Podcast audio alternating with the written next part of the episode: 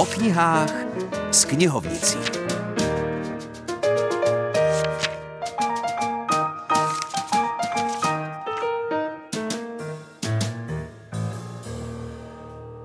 Dobrý den, dnes vás zdraví Filip Černý spolu s Českokrumlovskou knihovnicí Helenou Jelínkovou a hned než se nadějete, vás pozveme na knižní výlet do Bhutánu.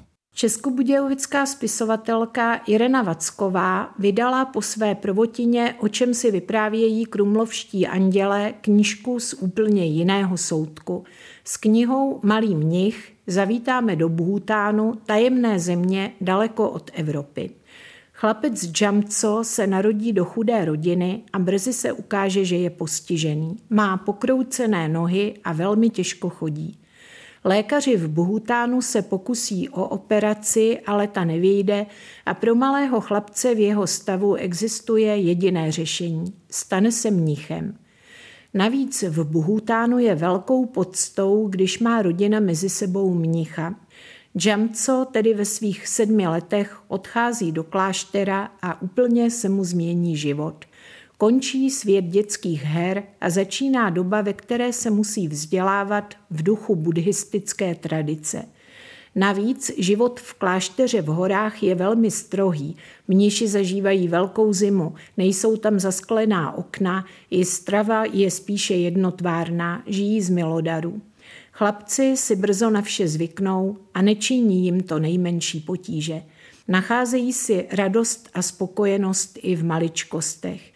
To, co by bylo pro Evropana neskousnutelné, přijímají obyvatelé kláštera s klidem a přesvědčením, že je to ten nejlepší osud pro ně i jejich blízké. Malý Jamso se může se svou rodinou setkávat velmi sporadicky. Třeba může na jeden den odjet na pohřeb dědečka. Poklidný a stereotypní život v klášteře naruší příjezd filmařů z Česka, kteří natáčejí film o malých mniších. Češi zastupují mezinárodní organizaci, která se zabývá životem a postavením dětí na celém světě UNICEF. Tato organizace, vlastně její čeští představitelé, se zaslouží o pozvolné vylepšení života v klášteře. Postupně se zasklí okna a zavede voda do budovy. Tady začíná různé stýkání a potýkání lidí z Evropy s buddhistickým přístupem k životu. Na povrch vystupují odlišné hodnoty. Obě strany se musí přizpůsobit a najít společnou cestu – Nakonec to pro Jamceho znamená i novou naději, že bude normálně chodit a třeba si i zahraje s ostatními milovaný fotbal. Knihu si určitě přečtěte. Je to velmi citlivě napsaný příběh o jinakosti, která může být pro obě strany nakonec velkým přínosem.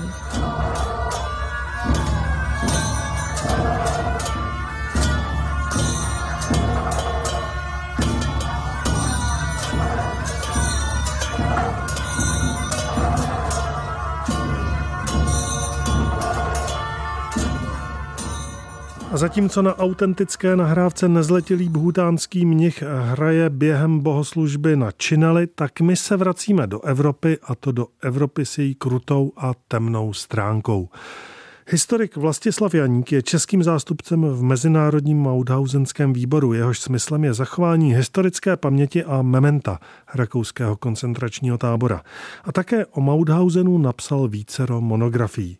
Téma ho badatelsky přitahuje, protože zrovna v Mauthausenu končili čeští odbojáři. Většinou jako se ví jenom o konci toho člověka, jo? že prostě byl transportovaný do koncentračního tábora Mauthausen, pobyl tam pár dnů a pak byl vlastně zavražděn ale jako když potom o tom člověku nějak bádáte prostě jako šířeji a jdete do těch podrobností, jaký měl třeba rodiče, jak vyrůstal, kde učil, kde pracoval, tak potom vlastně ten osud toho člověka je mnohem plastičtější a spíše to takový jako inspirační, protože vlastně to byli lidi, který byli nějak vychováváni eh, k lásce k vlasti a oni nemuseli prostě vůbec jako do toho odboje jako nastoupit, protože většinou byli zajištění, protože měli vlastní podnikání nebo vlastní dobrou práci, ale oni se rozhodli rozhodli jít do toho odboje, aby nějakým způsobem prostě se vrátila vlastně ta prvorepubliková vlast, jo, prostě ta, ten prvorepublikový charakter vlastně té Československé republiky a také do toho jako vědomě šli. Vlastislav Janík nejen píše knihy, kdy si ve spolupráci s Českým rozhlasem natáčel v rámci projektu Paměť národa svědectví pamětníků, kteří přežili útrapy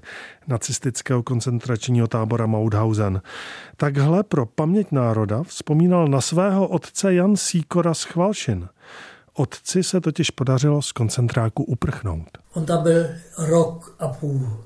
A když bylo velké bombardování, tak Němci zalezli, ty, co to hlídali, no a trestánci prakticky, ty se rozprchli. No a otec vzal nohy na ramena a útek. A šel celý den a v noci potom zalehnul někde v lese, najednou do něho kopnul nějaký člověk. Říká, co to tady děláš? Němci prohledávají les a ty tady ležíš.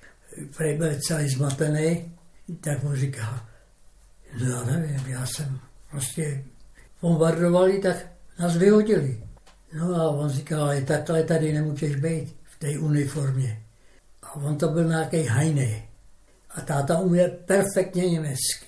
Tak mu říká, ten hajný mu říká, hele, počkej tady, já ti půjdu pro nějaké oblečení, schovej se, ne, aby si udělal krok pryč odtud. Zatím tady nikdo není a já ti přinesu nějaké jídlo a oblečení. No táta se tam ještě schoval a když to trvalo asi půl dne, tak už měl strach, že ho přijedou zase zatknout. Ale on to, zase ten hajne, tak ho zbudil, říká, tady máš jídlo a ne, aby si jel vlakem a nebo autobusem. Musíš jít lesama a nechod na žádnou silnici. Všechno prohledávají.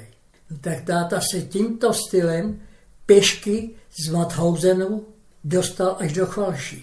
I beznadějné příběhy mohou mít happy end. V minulosti stejně jako dnes. U knih a příběhů naslyšenou zase za týden.